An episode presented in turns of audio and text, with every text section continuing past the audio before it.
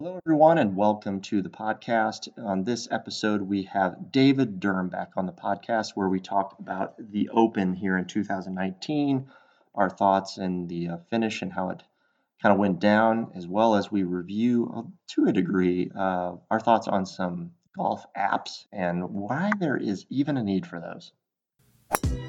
I've got this one about two balls out to the right. I'm telling you, man, it's a speed putt.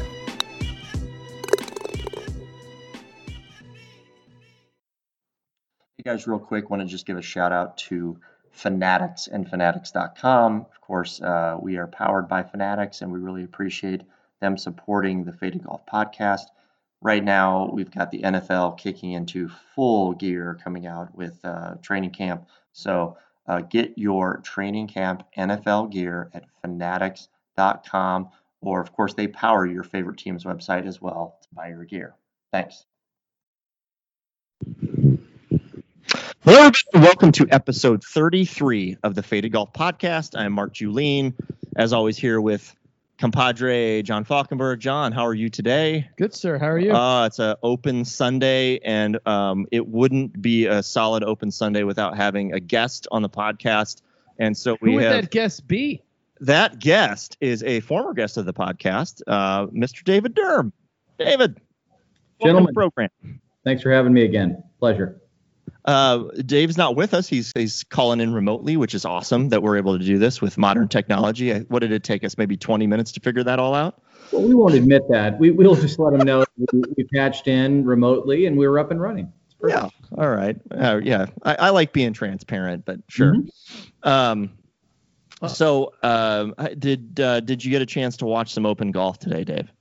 I did. I uh, I was uh, I set the alarm. Um, was very excited. Made myself a little Irish breakfast, and then was just woefully disappointed in the lack of drama. Although super cool to see an Irish guy win at an Irish venue, um, it, it lacked a lot. I'll, I'll be interested to see the the numbers when they come in, but the lack of a Phil Tiger and really any drama whatsoever, I gotta believe it'll be pretty bad.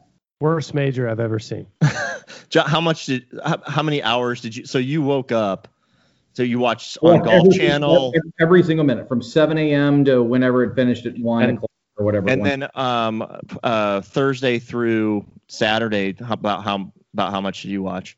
I'm going to say I watched five hours on Thursday. I watched maybe three hours on uh, Friday. I watched at least seven to 10 hours on Saturday. Dedication is I watched a lot on Saturday. Did I you watch a lot on Saturday was better than today. Oh, absolutely.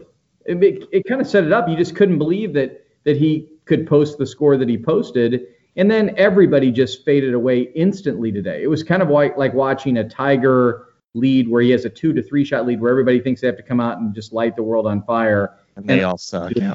Oh, Dave, they? Dave, do you think if JB Holmes would have took his time today, he would have shot below an 85? I would have liked to see him really think about his shots. You know, especially that first tee shot where he he he got to the first tee and then needed to spend quite a bit of time thinking about what what what club he was going to select to then to then uh, pull pull hook it out of bounds. Yeah. I mean, how bad was that off the first? What was he doing? I don't- I mean, even Azinger, even, I can't like a lot of times I can't stand what Azinger says. Like he's only had 23 hours to think about what he's going to he's gonna hit off the first tee. I mean, come on. you, you make a great point. There was way too much Azinger in this broadcast, a- and and he kind of reveals himself when he has too much time. But he was all over that. the The single greatest fear for NBC was that JB Holmes would be the leader going into this, so they wouldn't even have the local boy does well in Ireland and the whole Irish venue kind of story because it's just horrific to watch. And so even better as a little bit of a sidelight today, we did get the whole JB meltdown where he pissed away roughly seven hundred thousand dollars in cash as he shot 16 over, and and then the the Koepka comments. It's it's great. So I I did really enjoy that, and you kept thinking maybe that's out there for Lowry, that maybe he rips one into a bush and then he, he makes a triple and somebody can make a birdie and maybe move the other direction. But every time it got close, even Fleetwood, who made that double when he could have had it to three. It was a ch- if he Yep. makes a par, he gets it to three, and then it's anybody's game because of, of how nasty the golf course is. But um, yeah, it, it was one of those things where I kept I kept walking around the house doing stuff, going, I really should walk back in there and keep watching this. I went and cleaned my garage out. Because- I literally did. John But went no- and cleaned the garage. I caught I because I was traveling this morning back from Texas. I probably only caught maybe the last, you know, three or four holes or something like that. And at that point, it was pretty much locked in. Did you yeah, see? I saw I saw every minute of it, every minute. Even did you see? Did you guys see on Instagram where it wasn't caught on, I guess the broadcast, but I, there's some video with Brooks walking off, oh, it's uh, great. and he's pointing at his watch to an official, like his Like pointing at his wrist? watch. Right at but the best, wrist. yeah, he's- he's not wearing a watch. It's just like, are you kidding me? He's going to shoot 16 over and take five and a half hours to do it. So Yeah. it's, it's perfect. Yeah. Hey, I- if you want to beat if you want to beat Brooks Koepka, I guess you found his So- cheek in his armor. So I so that was one of the things I wanted to bring up um, uh, was Brooks. So I, I think what was interesting is that you know I'm, I'm I'm following Twitter on like Thursday or whatever it was, and apparently the coverage was not even you know watching Brooks, and he's he's was what maybe two three under or something like that after nine Yeah. holes, and there was like very little coverage of Brooks. He- the guy's obviously been a dominant player, and then of course they're still interviewing the guy afterwards. And I, I would say they've now i don't know if it's the media turning him into this kind of cocky asshole or if it's just what I, here's the thing. Here's the question i guess i have for you guys. Is brooks a cocky asshole or is the media trying to turn him into this villain No, I think he's ultimately a pretty boring personality. He has a he has a killer instinct in the majors, which you can't argue with because he finished in the top four in all four this year. He's won two of the last four. He's finished. I mean, his record in the last ten majors is mind blowing. However, the guy has won two tournaments on the PGA Tour.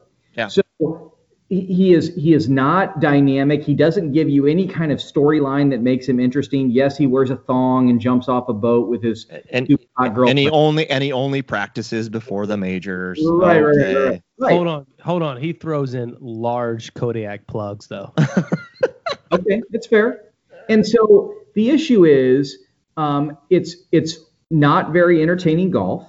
It is um, from a from in the majors. It's actually somewhat boring. You're kind of looking for people to struggle and grind and make kind of crazy. I mean, and all he does is just kind of plod along. And but for the fact that he literally couldn't make a putt. I mean, now there was a weird stat today which I was surprised at. He had 87 putts coming into the fourth round, and Lowry had 86.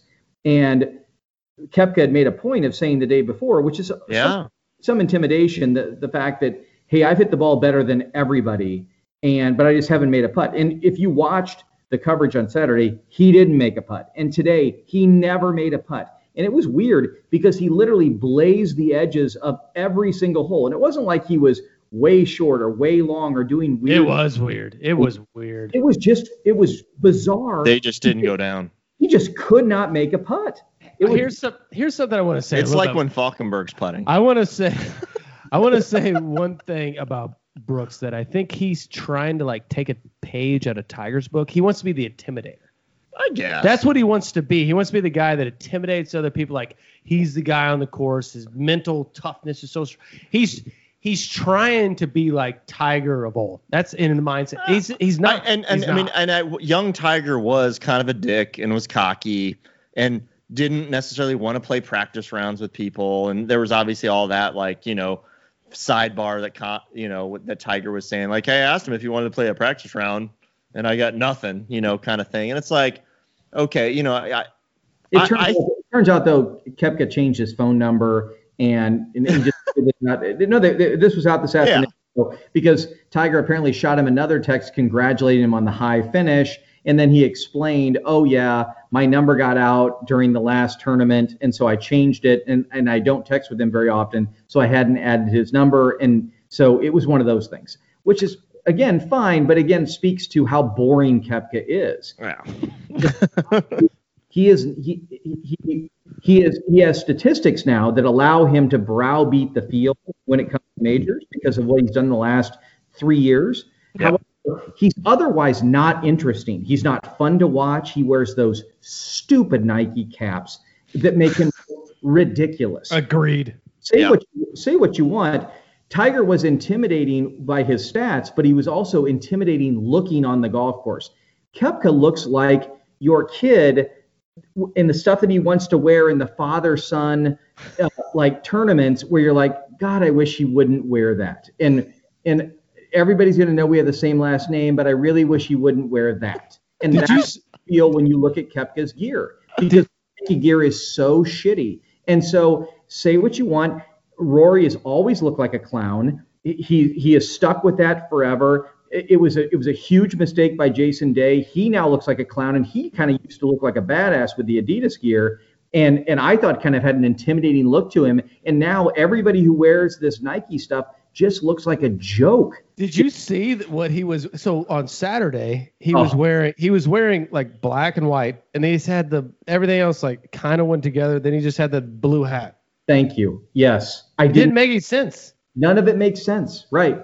His playing partner was wearing the blue hat, but he had the clothes to match. Right. I don't know who I- it was. I I, the, uh, Nike has totally jacked up the the way these guys look over the last probably three to five Dude, seasons. Koepka Yep. woke up. Koepka woke up, threw some shit on. oh, that's my hat. He fucking found his fucking. He just can picked dip- picked he shit out of a pile dip. over on the side. He side. found his You can have of to dip, threw a that plug in. The Tigers people have just said to Nike, we are not going to make him look like some sort of millennial clown. Yeah.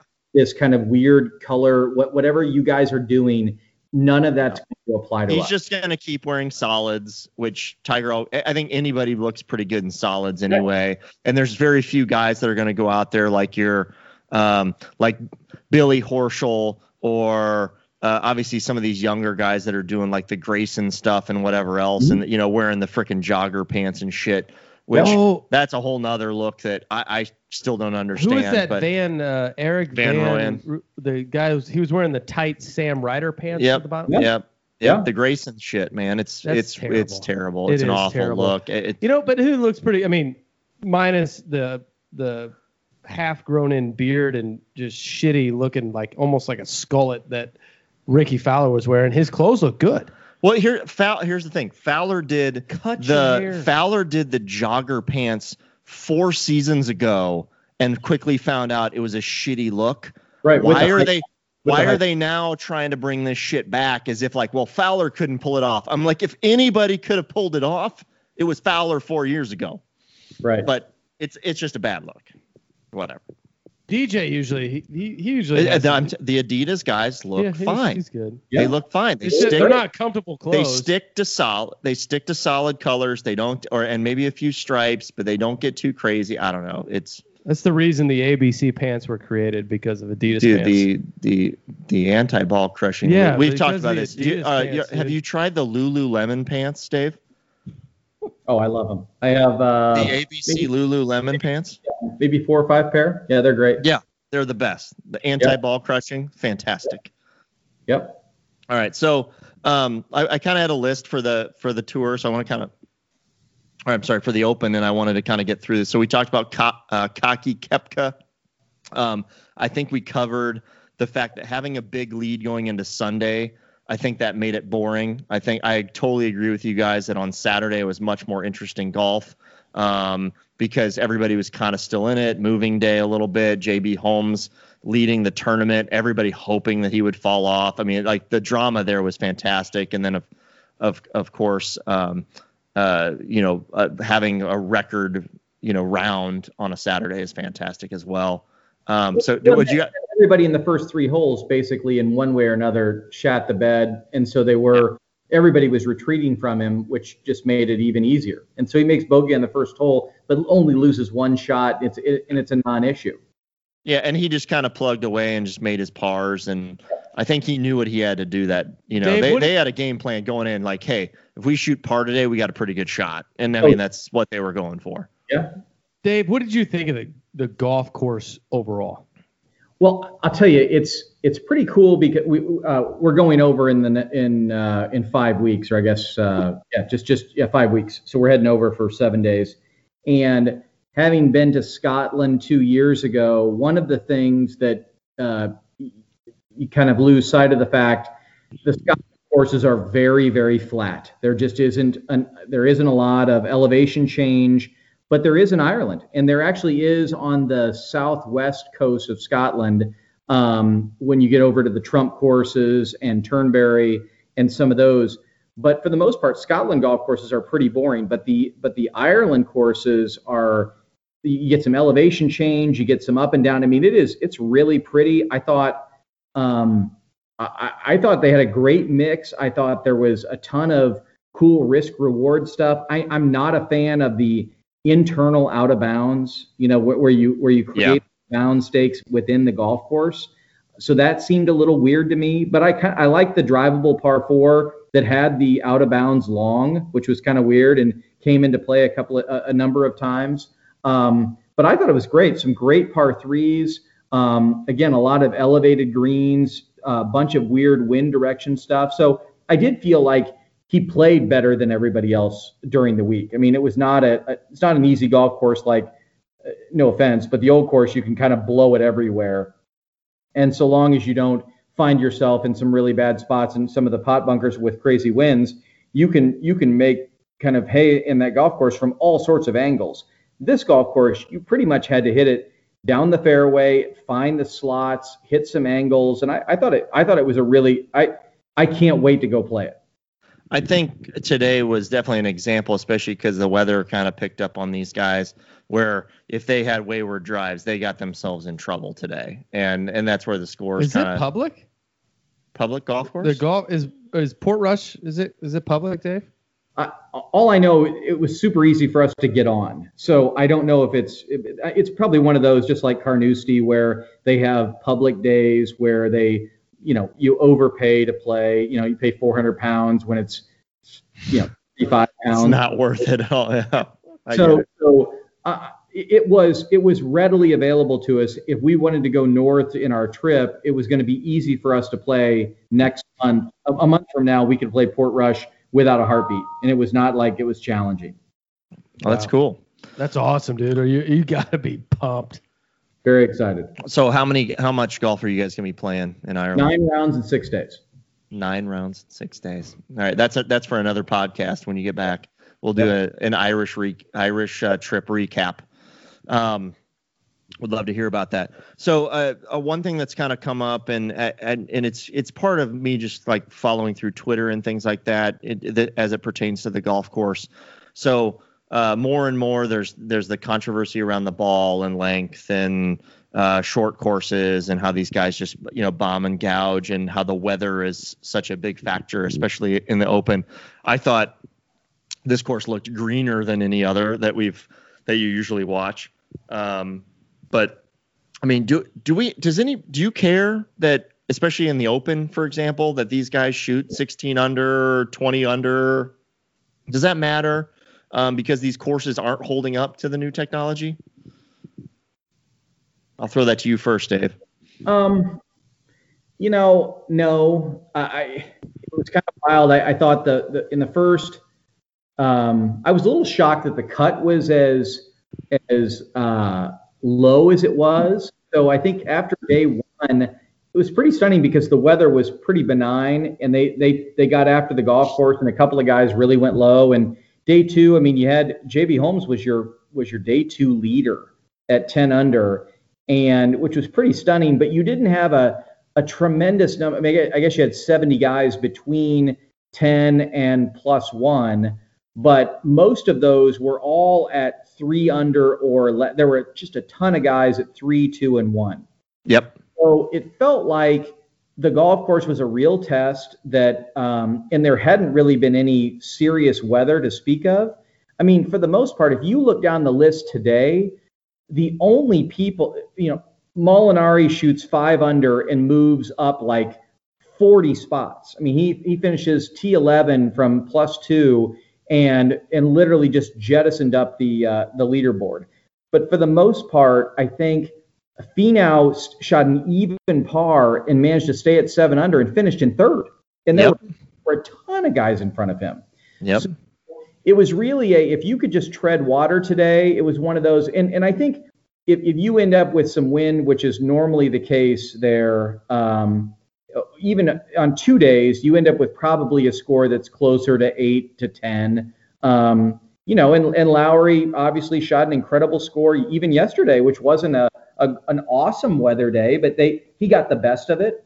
Um, but that doesn't bother me. I mean, t- to to me, the, the, there were some cool elements of risk reward where and, and I like it where if, if you if you send some guys out there and they have a chance to drive at these and, and, and bring into into risk the the bogey or double where a birdie is kind of an automatic if you lay up and just hit it onto the green and give yourself a putt at it.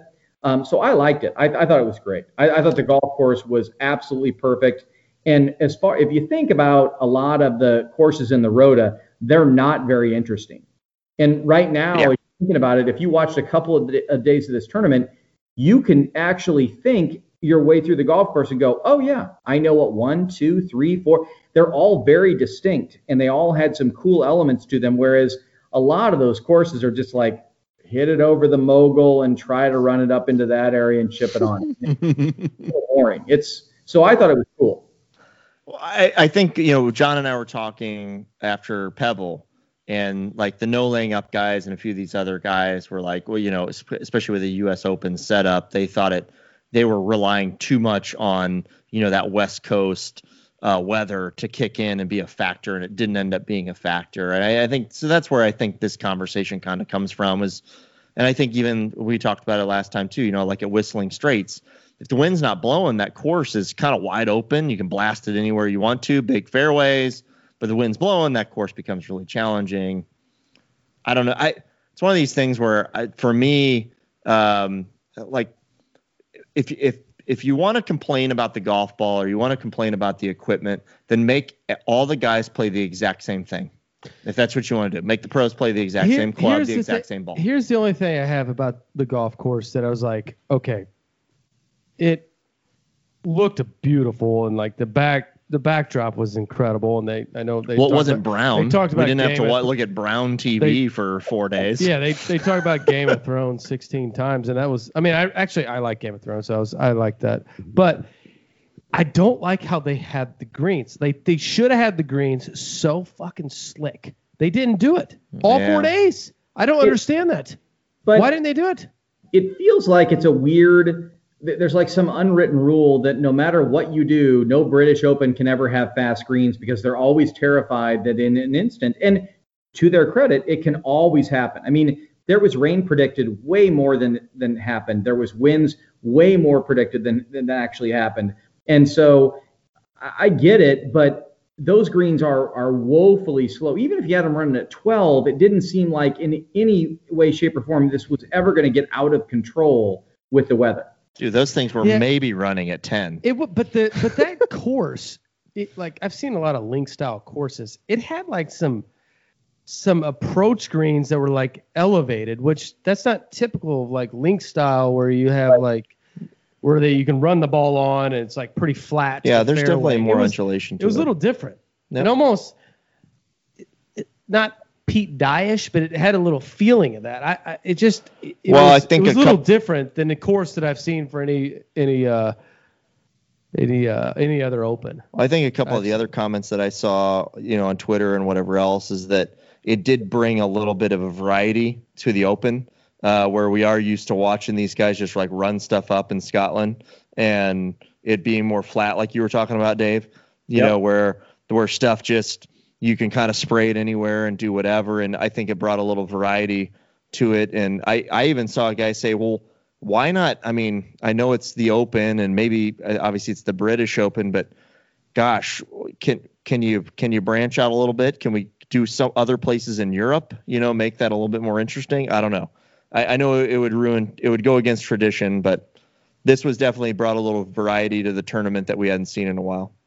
Are you staying in town, Dave? There when you play Portrush? Uh, no, we're, we're not going up. So we're, we're not going north. So we're going southwest. So the, the option was to, to go north, and we're going to do that on another trip. So okay.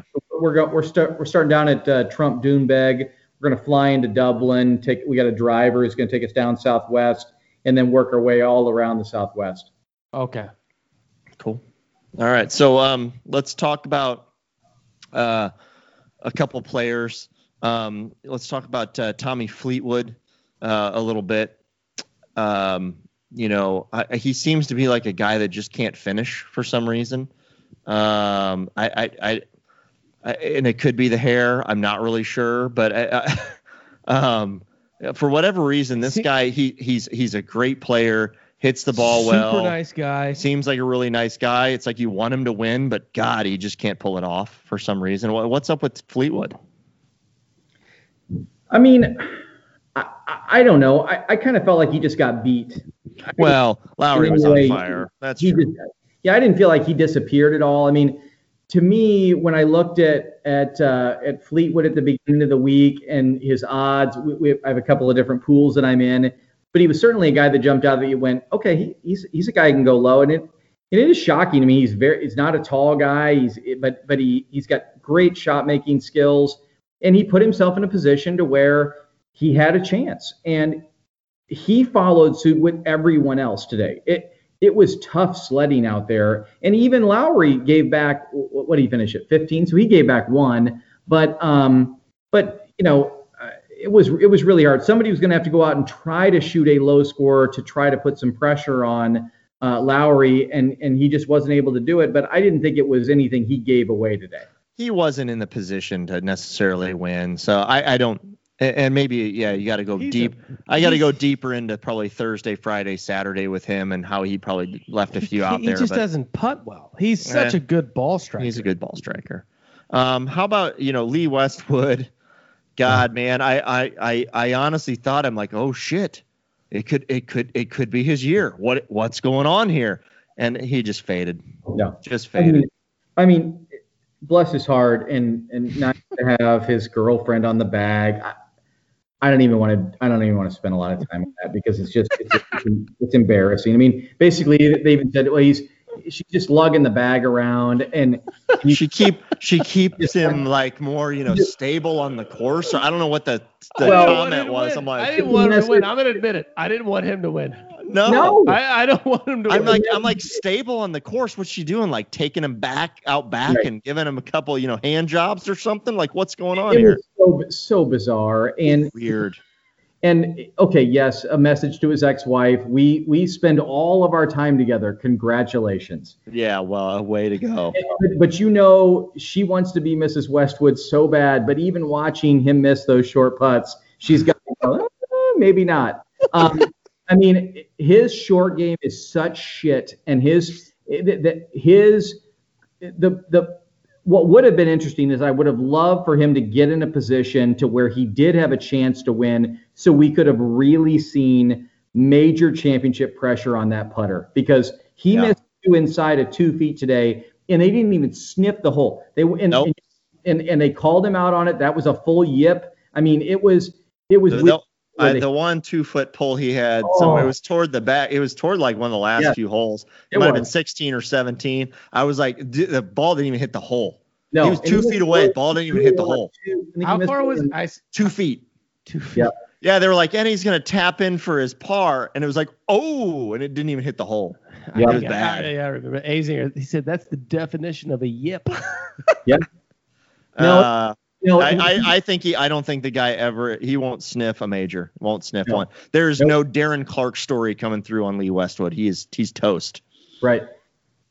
Um, crazy Uh, thing is how they they try really really hard to argue for why he should be in the World Golf Hall of Fame, and I'm like, oh, for, would you just get over yourself? oh no, he was. He's a good golfer. You already whatever. Like, there's- you gave it There's up. plenty of good golfers that never won a major. Sorry. He's our Kuchar.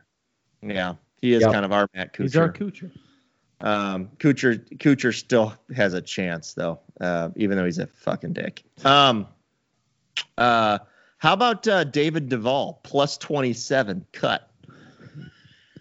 Didn't make it. First round. Crazy Start- thing he started out birdie birdie, didn't he? yeah, he was he was three under through six holes when he goes to the seventh, and I think he makes eight and on the seventh, and then makes thirteen on the eleventh. but maybe I'm wrong. But but but the 90 is it, it's it's you almost have to kind of tip your cap to him because he kept grinding away. I didn't see and nobody maybe did you guys see any of the Oh, footage? No, I don't think they showed one shot of his. No, Yeah. I just I just heard the quote. I saw the quotes from Adam Scott saying it's the most bizarre thing I've ever seen. He hit on that 13. He hit the wrong ball three times. What? Three times. Read it. He Three played ti- a wrong ball three three, times. times. You're kidding. Three. He played a wrong ball. That's three what Adam times. Scott said. I, I don't. I mean, because they he went and marked. They went back and reviewed it. It was actually a 14 he got on that hole Oh instead of a 13. my God! Three times. How do you hit a fucking ball? The wrong that ball. wasn't his. Three So, times. So it Like it wasn't like a Bridgestone goes, versus a Titleist too. Scott, I he goes, it's the most bizarre thing I've ever seen on a golf course. Ever. That's Okay. that's wrong.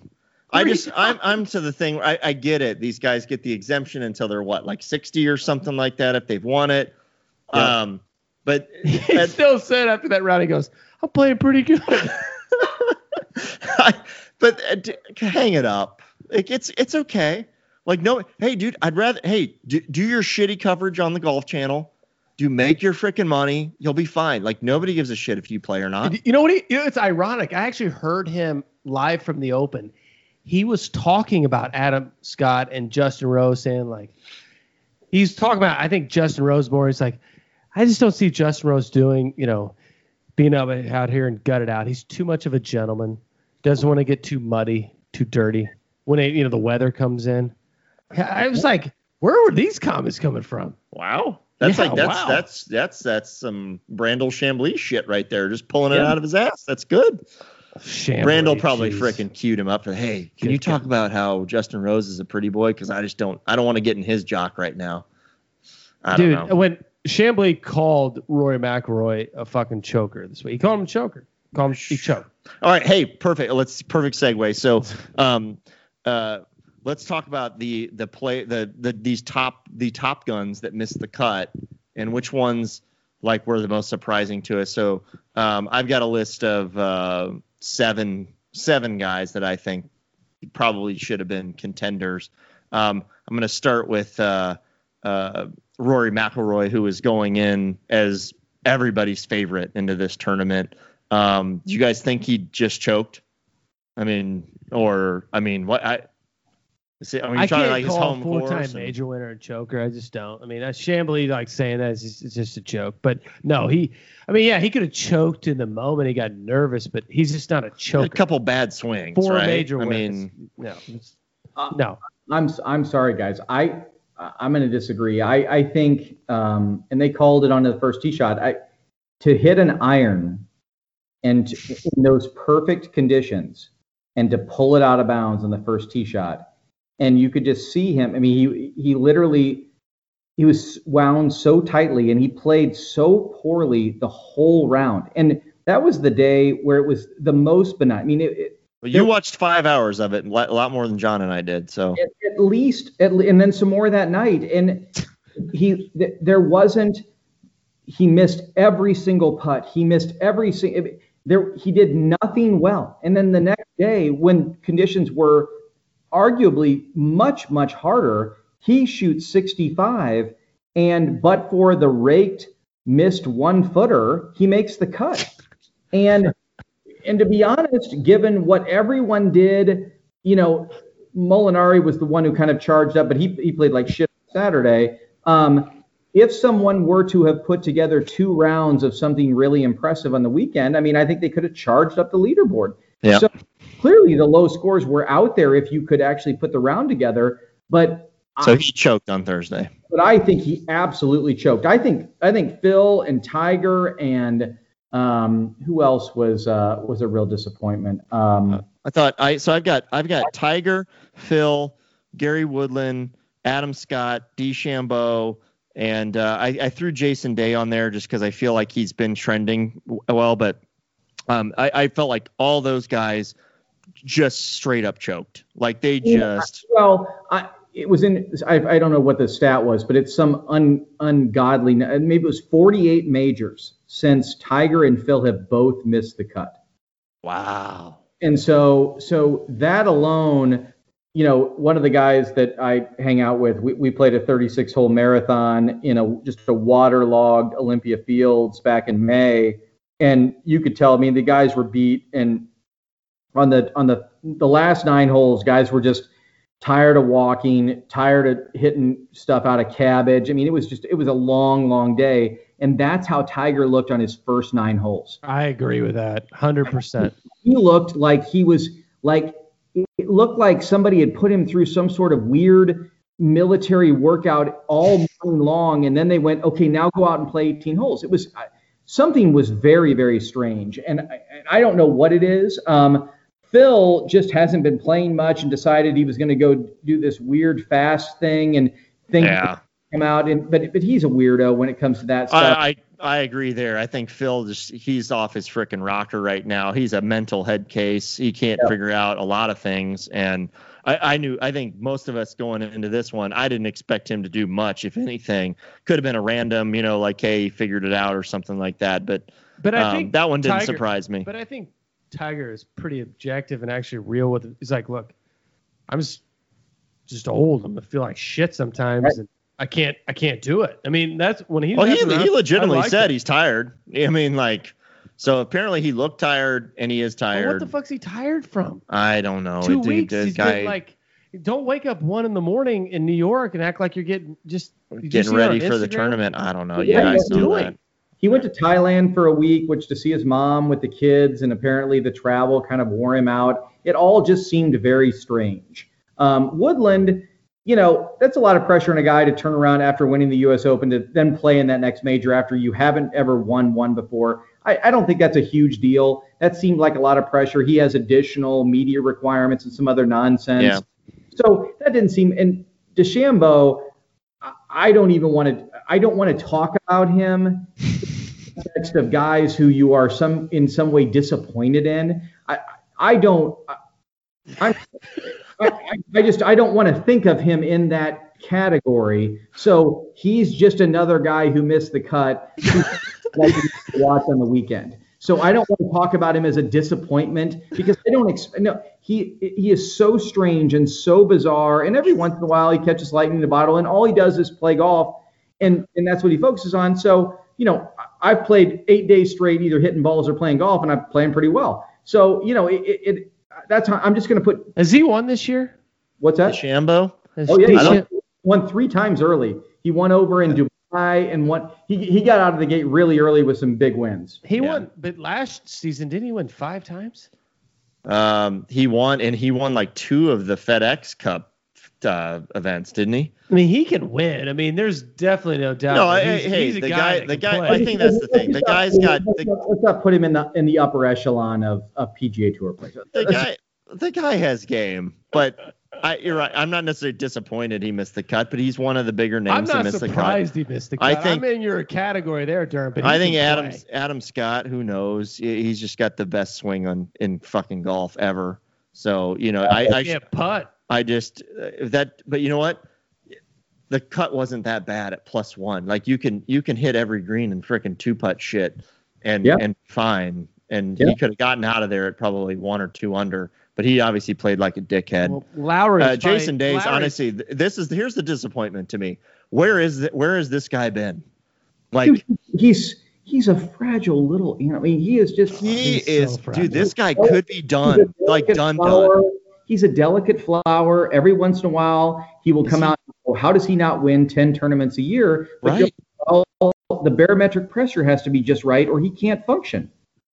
I, I the guy could be done, done. I don't know. And, and well, He's anyway, gonna, he's any gonna. any other guys other than the ones I listed that you guys thought? He'll win Wow, another you're a little I little Jason surprised that they they didn't come into this. I think Um, Day will win another major. I mean, eh, obviously Xander Schauffele had the illegal driver controversy. Uh, you know, I I, ex- I expected him to play well, but he decided to, you know, not play well. I don't know. But uh, anyway, it's golf. It- it- we you, we've talked about this so many times. I think it's become so. This game's become so competitive. There's uh, plenty of young guns out there that can come and win. I'm actually surprised to see like a, an old. I'm honestly surprised to see a 30 something win. So like Woodland winning and Mhm. Lowry winning is actually surprising to me at this point.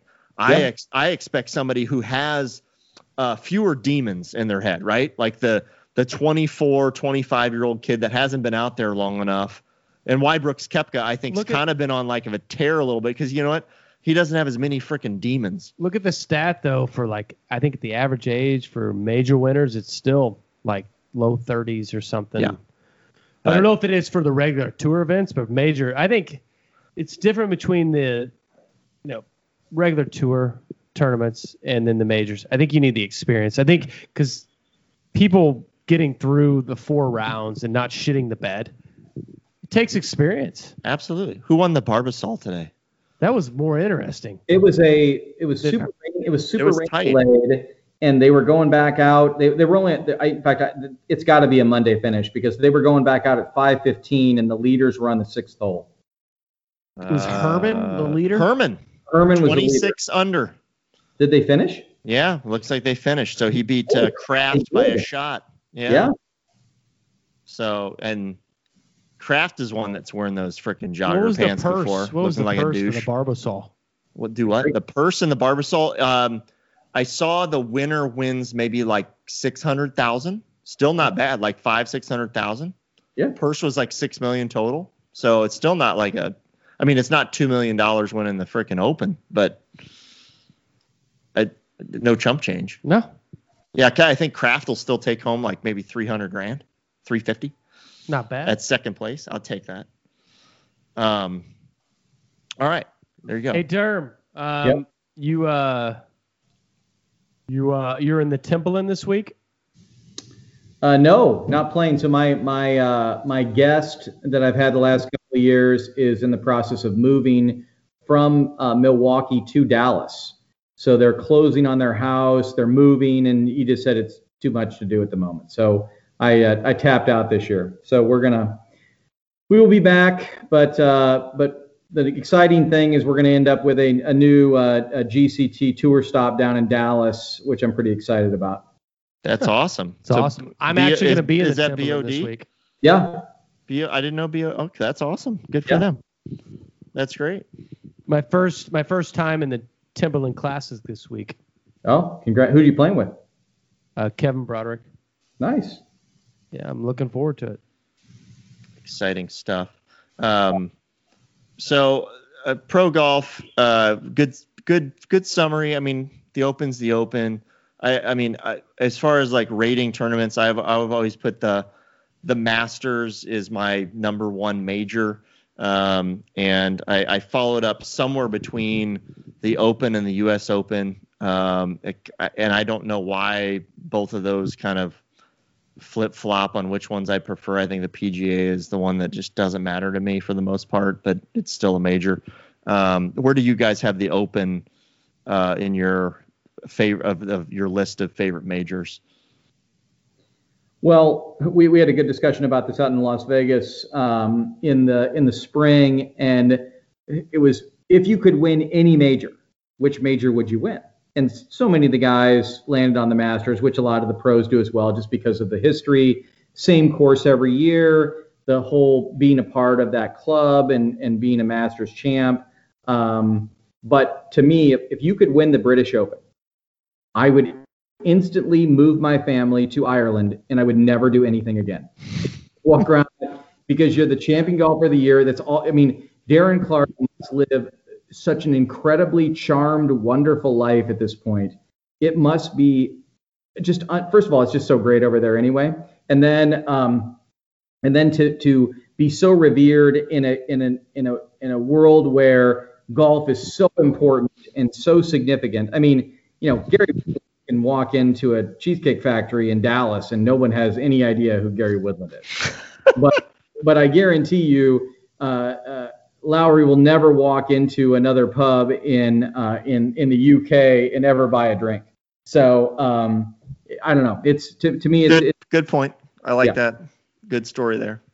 I, well, I know on John's bucket list is to go to the Open at some point. So. Oh, 100%. But I'd say my number one is the U.S. Open. Oh, okay. Yeah. I love the Masters. I love the nostalgia. I love the feel. love the history, but I love the ultimate test in golf. They they will challenge him at the U.S. Open. I, I think that's what makes it interesting to The me, and kind of why I flip flop between the Open um, and, and the U.S. Open. Um, but uh, you know, it, it kind of depends.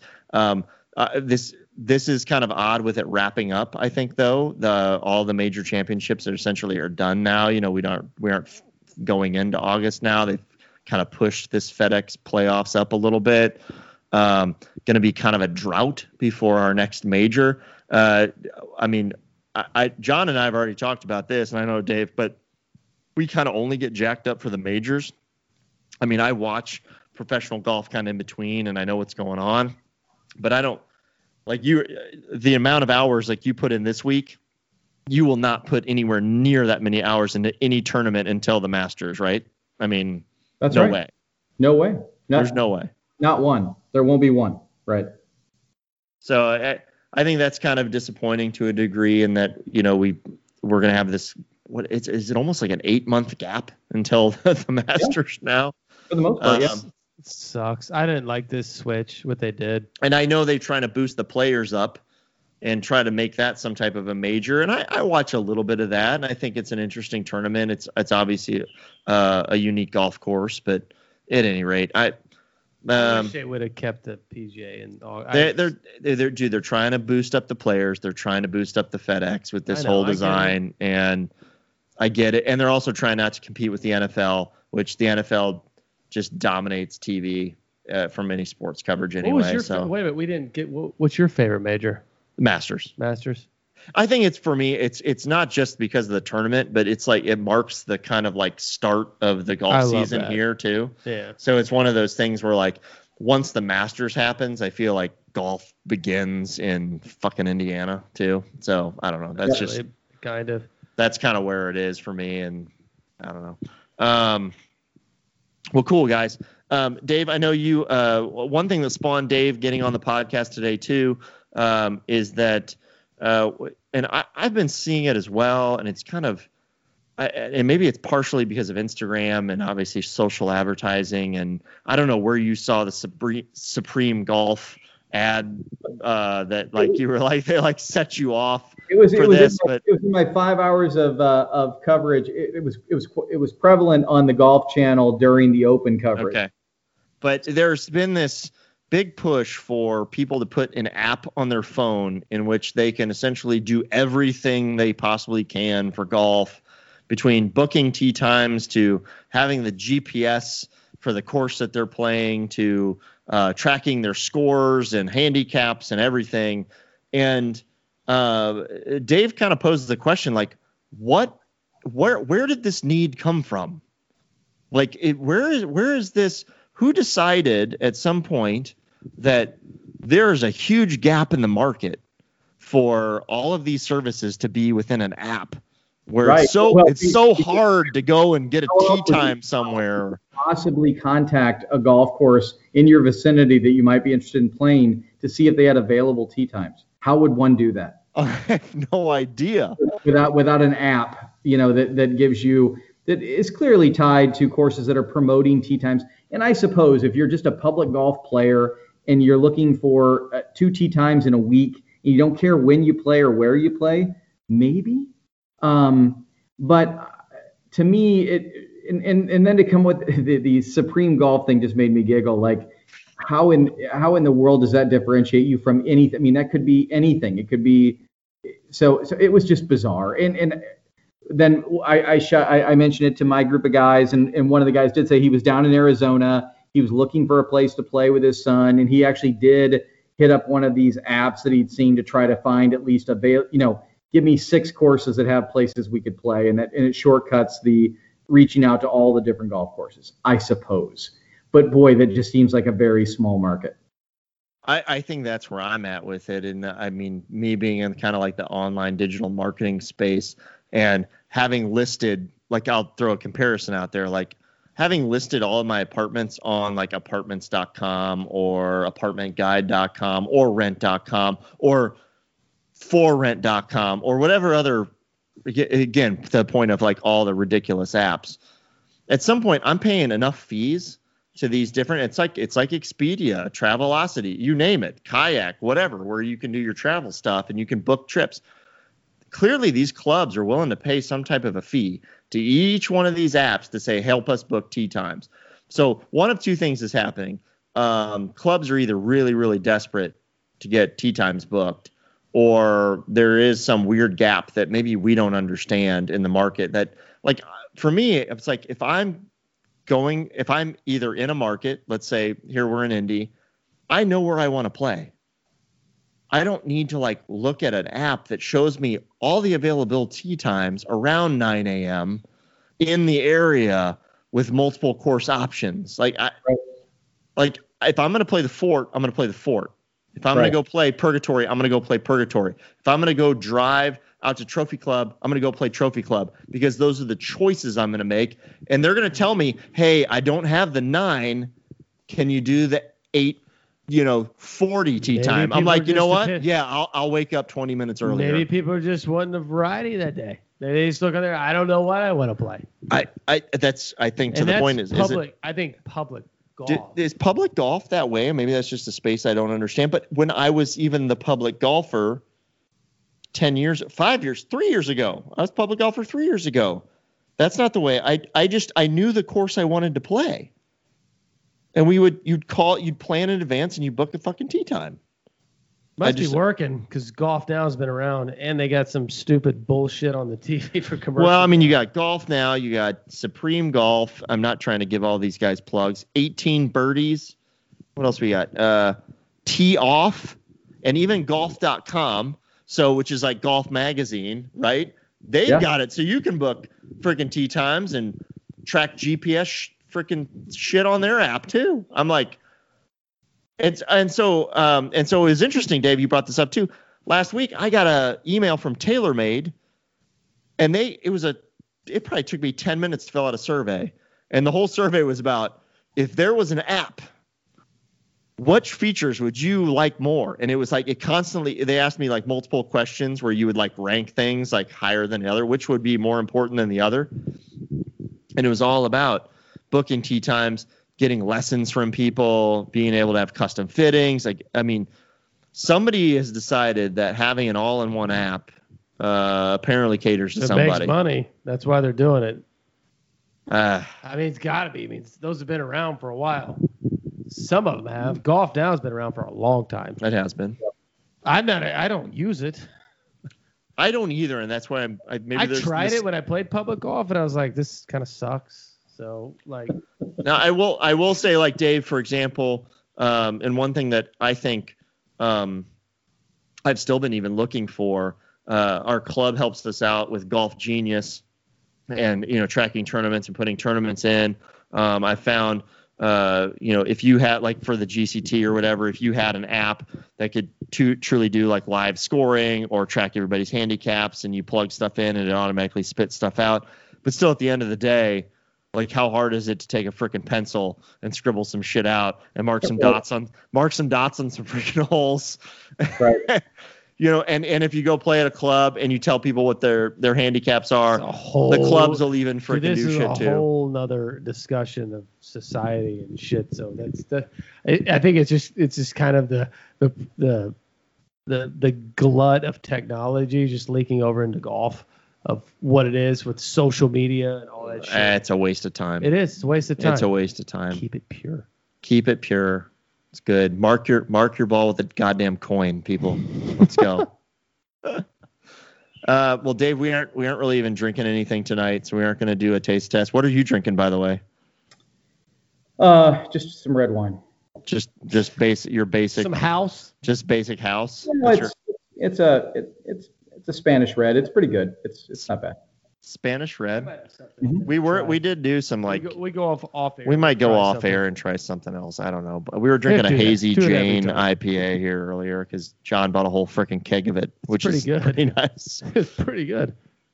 um hey dave All right. we appreciate you having Thanks, having you on the show man Thanks for having me, guys. Appreciate that was you. awesome look forward to uh it sounds like we're gonna have to have you back on in uh late august early september with a little irish golf recap Love it. Happy to do it. That'd be fun, man. Have fun over there, Dave. Appreciate All it, brother. We'll talk to you soon. All right, see you, man. All right, take care. Thanks. Bye. All right, everybody. Well, uh, thanks to Da- again to Dave Durham uh, for joining us on the podcast. Obviously, he put a lot of hours into uh, watching the Open more so than John and I do. He Double D. he's uh, he has a passion for uh, open golf, which is awesome, and uh, clearly he's going to make a trip out to uh, uh, Ireland here soon to to go play some more golf, which is great. Good for Dave. Um, that said, uh, John and I, as traditionally as we do, we we try to end with a uh, with a cocktail. We were drinking some hazy Jane, which I know I think you maybe commented on last week or the week prior. Um, but we've got a Knob Creek, Kentucky straight rye whiskey. Um, this is a uh, Small batch. Small batch bottle, um, and uh, we've put we put together a little old fashions with it. Um, Hundred proof. Apparently won some gold award for outstanding something or other. So uh, let's give it a whirl.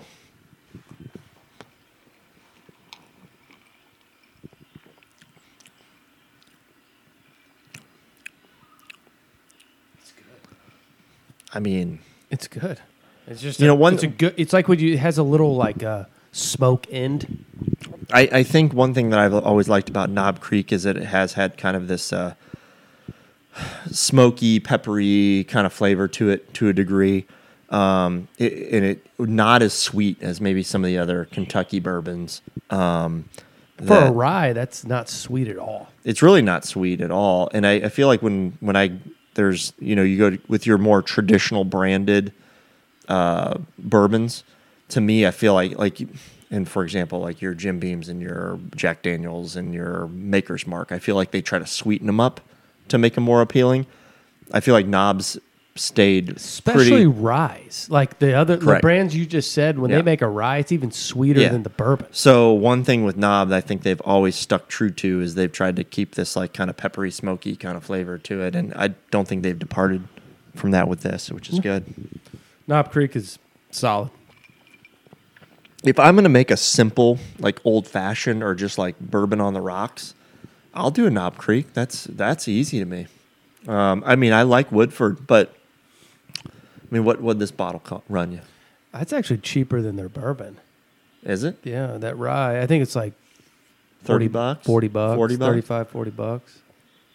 So That's not bad. I mean, I mean Knob Creek, like what's a regular bottle of Knob Creek? eh, about that 30, 45 bucks. 30, 40 bucks. Then they have like a single barrel or something that's a little more expensive. I mean, I think the beauty of some of these older distilleries is that they do have a little bit more variety. Do you like um, Do you like Booker's better than Knob Creek? You know, Booker's to me, ha- there's a lot of alcohol in Booker's. I know, and it's and so so, strong. um, Reminds to me, me, of Wild Turkey. Um, to you know, and maybe we could do that later. But like, there's a lot of people that love Booker's, and you know, I'll go to a restaurant and they'll be like, "Yeah, we got," Bu-, you know, because I ask them like, "What's," up? and like they list off Booker's as if it's some high echelon type of offering, and um, for me, I've always found that it just it almost it it just has that real like burning alcohol flavor to it, and maybe people really like that or whatever. But I like I like multiple flavor. I just like something that has some unique flavoring to it. Probably like we have gotten into some of these tequilas lately because there's just unique flavorings to them, and it's not just like alcohol. um, like the shit, you know, tequila that we all remember when we were in college. But um, um, I, I think Knob does a great job of keeping some flavor to it. So, cheers like to the it. Knob Creek. Yep. All right, with that, uh, go out there, folks. Go hit more greens, score better. Thanks to John and Dave for being on the show. See you.